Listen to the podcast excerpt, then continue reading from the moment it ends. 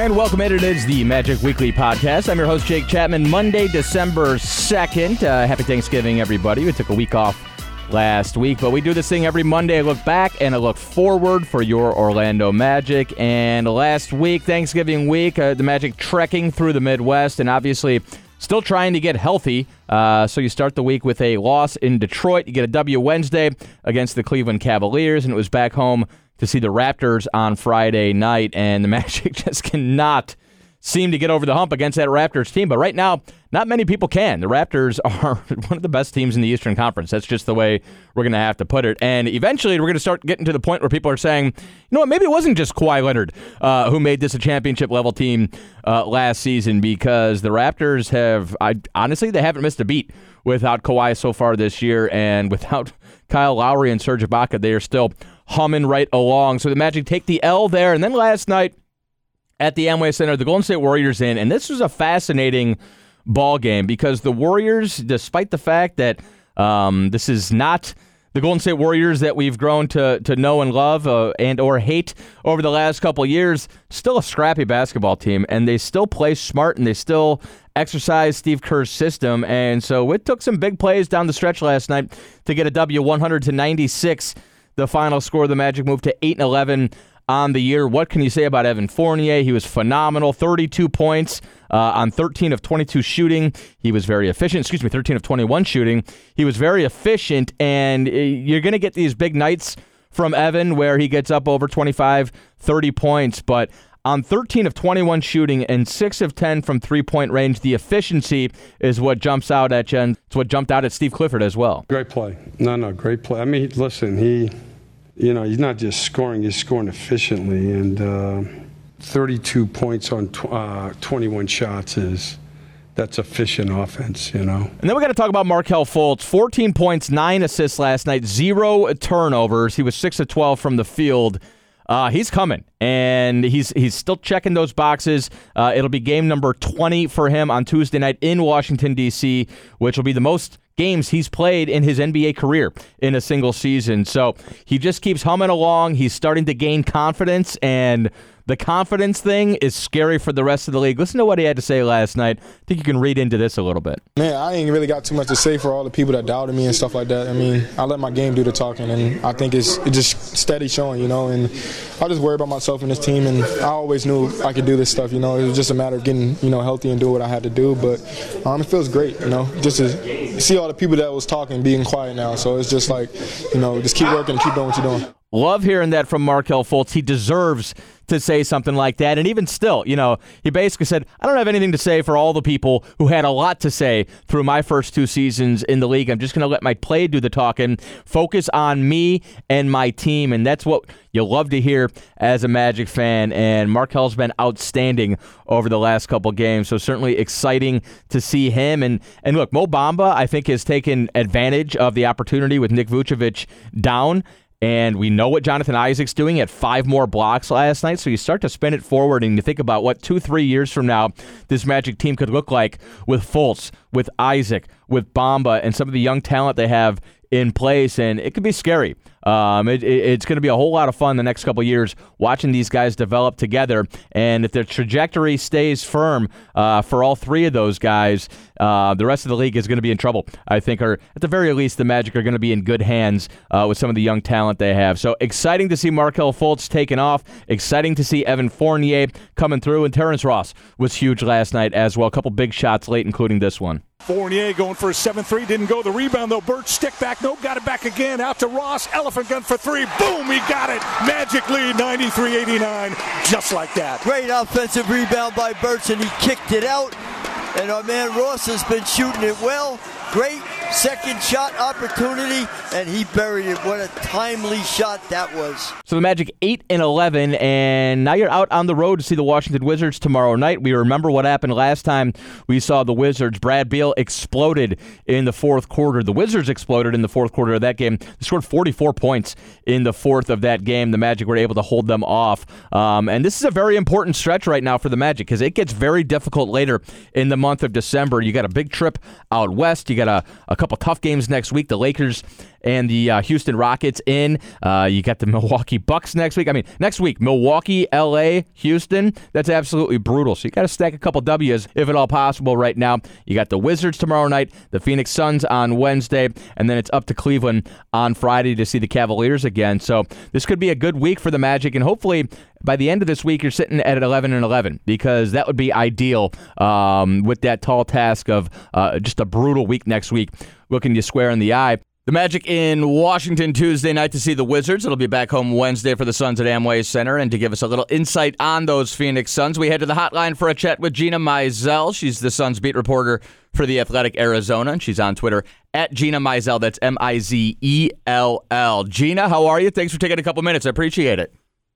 No problem. I'm doing great. How are you? I'm very good. I'm very good. Uh, the Suns. I, I'm so fascinated by the Phoenix Suns this season, Gina. Eight and ten. That's a good thing, I would think, for Suns fans and, and, and for people invested in this team. Losing six of seven uh, over the past seven games, probably not so much. Tell me about the hot start to the season, and then tell me what, sort of what's gone wrong these last seven games. Yeah, well, obviously through the first couple weeks of the season, um, the Suns were kind of the surprise team of the NBA. I mean, I, I think most people thought they'd be better with the the vast majority, like big range of roster moves that they had made over the summer with you know signing Ricky Rubio and bringing in guys like Aron Baynes and Dario Saric. Um, but I don't think people would ex- would have expected them to be quite as good as they were right off the top. Because not only did they have a good record, but they beat the Clippers, they beat the Sixers, um, they hung tough with Denver and Denver and Utah, and just like played a really tough schedule right out of the gate. But um, the, the sort of the the biggest thing, and I hate to use the injury cliche to just to describe why they've lost six or seven, but um, they lost Ricky Rubio and Aron Baynes for about a week, um, and they were in a tough stretch of where they played five games in seven nights. They had two back to backs in one week, and just was a, a really hard time to lose two of your starters and two of your key players. And so you compound that with the fact that DeAndre Ayton has been suspended for um, all but one game to start the season because of um, violating the anti-drug policy. Um, that just was kind of too much to sustain, I think, or too much to absorb for this team. So, um, yeah, they sit at eight and ten right now. This is kind of their first long road trip of the season that starts in in Charlotte on Monday night and then continues in Orlando. So I'm really fascinated to see how this team handles their first, you know, kind of extended time away from home. Um, Rubio and Baynes are both back, um, but still kind of you can you can see are still kind of trying to get back into game shape and to get that rhythm and chemistry back. But yeah, that's kind of the rundown of how this season has gone so far. But it's been a really interesting, you know, first month and first kind of 20 game slot for this team, just because yeah, they they have exceeded expectations. Is there? I've I've read, and I'm not sure if this is you know something just being floated around or if it, if there's validity to it. Uh, is there a thought that Ayton might not start or might not reclaim the starting center spot when he comes back? Uh, yeah, I think that's an interesting um, conundrum for Monty Williams, just because Aron Baynes has played so well um, and, and stepping into that starting spot. He's putting up career numbers, both you know, scoring. Um, just uh, his three point shooting has been kind of a revelation uh, this season.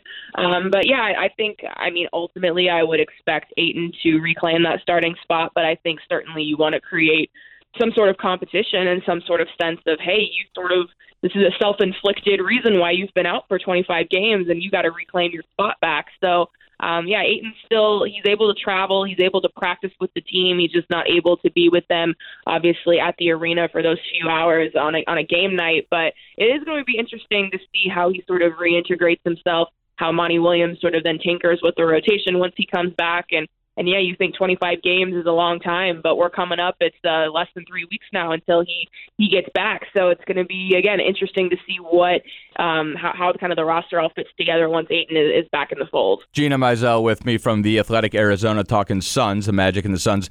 Wednesday night at Amway Center. So much is made, Gina, of of culture changers and and obviously Monty Williams. I, I I'm a huge fan, and I've been a huge fan going back to the New Orleans days. I think I think you can give probably a whole lot of the credit to him, but some of the players that they, that they brought in and that we've discussed between Rubio and Baynes, you know, maybe Booker making that next step, it just feels like, and, and Jeff Bower deserves a lot of credit as well. It just feels like they got the right people in the right places, and and that's not just on the floor. That's probably in the locker room as well. Is it as simple as Monty Williams came in here and everything you know made a 180, or do you have to sort of divvy up uh, the credit for for this turnaround? Well, I think you do have to start with that. You know, leadership trickles from the top down. So, you know, Monty Williams coming in here, um, I it, it's crazy. Just uh, he's obviously had such a a wide-ranging NBA career, Yeah. like going back to his time as a player and then obviously as a coach. And I mean, anybody who's ever come into contact with him, whether they played together or they coached together, or a player that's been coached by him, I mean, he might be one of the most well-respected men in the NBA. Like, just everybody just raves about him. Whoever has worked with him in some capacity, and and just his presence, um, just the way he he he talks like so calmly but talks with a purpose even when he's you know talking with us after practice and you can just see that that has a big impact on on the players and then certainly you know what he's gone through um in his personal life i think uh just people have an automatic just respect for what he's gone through as a human being and his you know just his decision to come back to coaching and, and just his perspective on on life I think is really resonates with guys. And then yeah when when they rebuilt this roster um, there were eight new players on this team um, coming into this season. And, and they really it sounds cliche again but they started with okay let's get some good solid pros here in here. I mean this is a roster that had been so built on potential and high draft picks and guys who were great athletes but not necessarily polished players. And and they sort of completely flipped that on its head and said hey let's get guys who have proven skill sets who are good people who are hard workers who have been part of winning you know programs whether it was in college or in their NBA career so far. And yeah you can see that in guys like Rubio and Baynes and Saric and then even going down the line of guys that they drafted. I mean the Cam Johnson pick um, in the first round was pretty um, highly maligned, um, but he's a guy who is a great shooter, obviously, and is a little bit of an older rookie. And you know, maybe his ceiling isn't as high, but his floor is definitely higher. Um, Ty Jerome, another guy that uh, it, it could be playing by the time these two teams face off. This week he's been out all season with a sprained ankle, but is getting ready to come back. Same thing, you know, won a national championship at Virginia and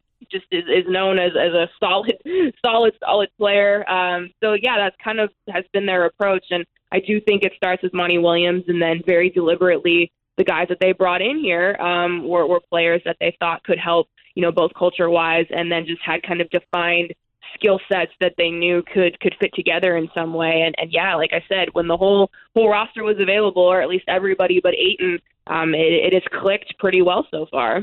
I want to go back to what you said about Monty because going back to you know a, me being an intern and shoving a microphone in his face.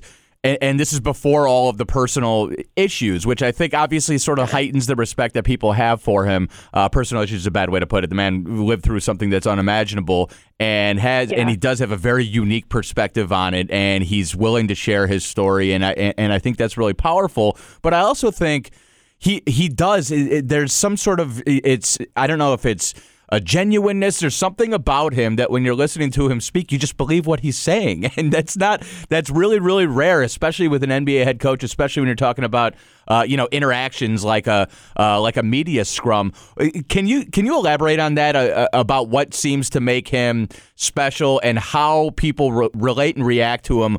Both players, media, I mean, top to bottom, everybody has this sort of same respect for him. Yeah, I think you said the correct word. It's just he comes across as so genuine, and you you do believe everything that he says, or just that um, the approach that he's trying to take in, in building the culture of the program and his philosophies, both on the floor and off the floor.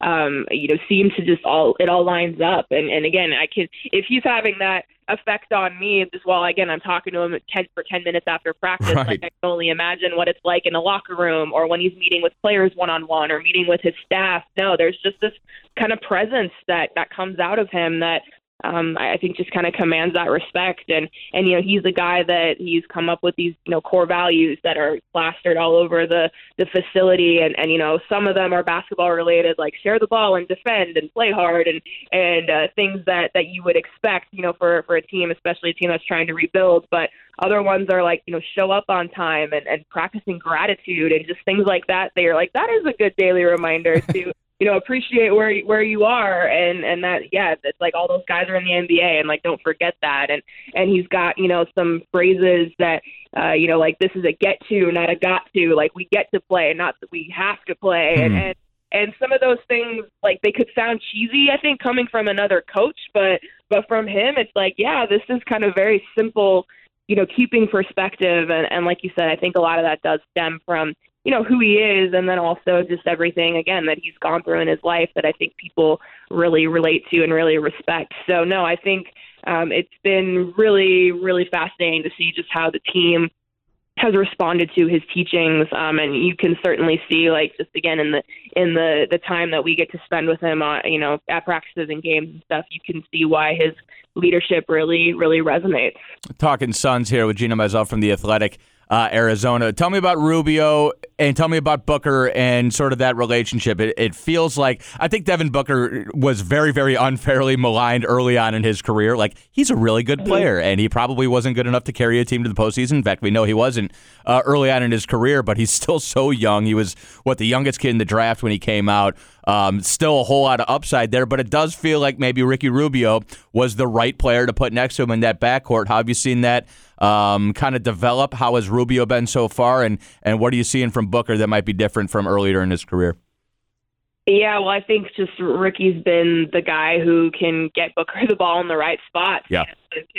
It's just, I mean, the the point guard issues here have been uh, well documented uh, over the past you know season, for sure. The past full season previously, but even dating back a little bit further, they went from having too many point guards to having no point guards. Um, and so, yeah, I think just his ability to read the defense and, like I said, get the ball to Booker, whether it's on you know a catch and shoot opportunity or just the ball in the right spot to operate and, and get a really good shot. I think is really shown through and through like the first 13 games of the season, Booker was not only a 50 40 90 shooter, but he was a 50 50 90 shooter. He was shooting 50% from three point range, which is really hard to do, even though it's a small sample size, but still through 13 games. So those percentages have dipped a little bit over the past few games. And again, I think a lot of that is because Rubio has been out and Booker has kind of had to go back a little bit to um, just uh, go, you know, kind of there. We saw shades of Booker from previous seasons where he kind of had to dominate the ball and try to do some things himself and, and really, you know, carry this team, like you mentioned. But now that Rubio's back, um, again, curious to see just how the the chemistry continues to work with those two players. But Monty has installed this. Uh, it's called the point five offense, where it's so predicated on ball movement that you you have 0.5 seconds to decide if you're going to pass, shoot, or drive, and so that encourages they want to pass the ball 300 times a game. Um, just really have quick decision making, you know, trust yourself, trust your teammates, trust that the right cuts are going to be there, trust that the right shots are going to be there. And so, yeah, that really, um, it worked really, really well when everybody was healthy and, and at the start of the season and, you know, kind of hit a little bit of a roadblock with, I think, both injuries and, and teams knowing how to game plan for them now. And so, again, this is kind of the next evolution and, okay, how do you adjust again? And so that's going to be, um, something to watch for sure. But no, Rubio's made a, a, terrific impact on this team just because of his ability to see the floor. He's so savvy in the way he distributes, and he can defend a little bit on the perimeter as well. So no, definitely a, a solid addition compared to um, the point guard options they've had here in the past. What's what is it about the Suns and offenses based on units of measurement? Like it's either seven seconds or less, or or 0.5 mm-hmm. seconds. I don't understand. Is that is that just a coincidence? Is it is it right? Yeah. Does it have to do with with uh, does it have to do with daylight saving? Savings time isn't Arizona unique in that in that regard as well? Yes. Maybe it's uh, maybe that's what's going on. Right. Yeah, I like to say that we're the only state that actually does it correctly, and okay. that we never change our clock, so we never have to worry about it. But um, yeah, it is. It is kind of funny how we went from yeah the fast pace seven seconds or less to a different type of fast pace, but still it's it's you know it's it's the modern NBA as far as really relying on body movement and ball movement. That's just the way that they, you know, sort of coin the phrase or describe it so that people can understand it, I suppose. Absolutely. Tell me about Baynes. I covered him uh, for two seasons in Detroit. Um, he's an interesting guy. Uh, you know, he's obviously a, a, hard worker, and you can see that from the improvement over the course of his career. And there was always something in there. I do think you know, between Detroit and Boston, he shaved about 15, 20 pounds, and it made him, and he was always good in pick and roll defense, but it made him a little bit lighter on his feet. And then when he added that jumper, he really became almost your ideal, uh, maybe not starting center, your ideal, maybe, you know, backup, let's say 25 to 30 minute a night. Not quite a backup, but he is a really, really good, solid center in this league. And he's a really good starting center, I should say. Um, he's capable of, of playing that role. But once the jumper came, I think it, um, it really sort of put him over the top. He's been outstanding so far, hasn't he?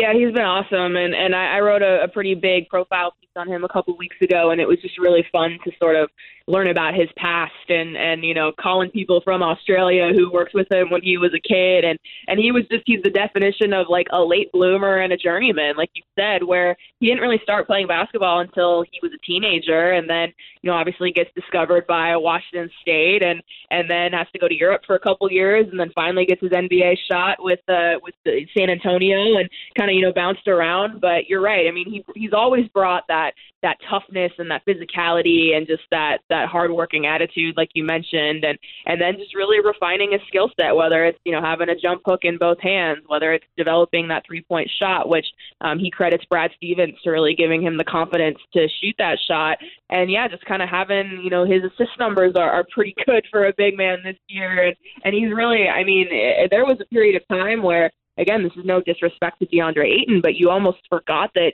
he was on this roster because Baynes was playing so well, right. and and so that's again that's a credit to to his own development, um, the places he's been before that have really helped him, and and yeah, he's been a really really solid player for this team and and a solid guy in the locker room too. He's kind of the guy that's always sort of um, you know regurgitating what Monty Williams is saying as far as you know sticking to the system and and playing the right way. And so again, if he's saying that to us, you know that that's what he's um, the message he's delivering to his teammates as well. So no, he's kind of he's the oldest guy on the roster. Um, he has obviously gone through a lot in his career as far as his experiences, and I think that's again paying dividends for for this team, and they really needed him. So he st- certainly stepped up.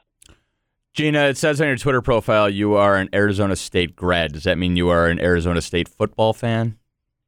Of course, yeah. I was at the game on Saturday. Absolutely. Will you? Eh, eh, are the rumors true that Hue? I'm from Cleveland originally, and okay. the rumors are that Hue Jackson is going to be joining the Arizona State staff. And I just want to warn you now: if that happens, you have to stop rooting for that team. I'm trying to protect you, Gina. Rumors. Yeah, no, I've seen I've seen the rumors, um, or at least the I don't even want to call them rumors because it's, it's you know good reporting by yes. people in that in that market and nationally that he's a candidate for that job.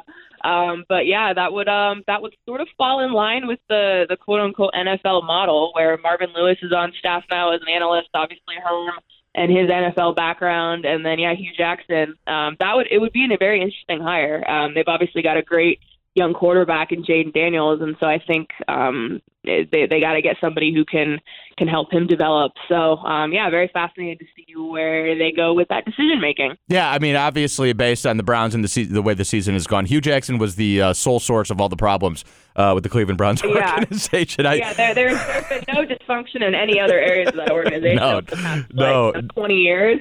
not at all, not at all. I'll just say this: best of luck with all of that, uh, and I appreciate a couple minutes. She's Gina Mizell. Make sure you follow her on Twitter at Gina Mizell, M I Z E L L, Suns beat reporter for the Athletic Arizona. She does a phenomenal job, uh, and I appreciate a couple minutes, Gina. All right, no problem. Thanks for having me. All right, thank you so much. Uh, Jake Chapman here with you. You can follow me on Twitter. It's at Jake Chapman OM uh, right here on the Magic Weekly podcast. We're back next week. Have a great week, everybody.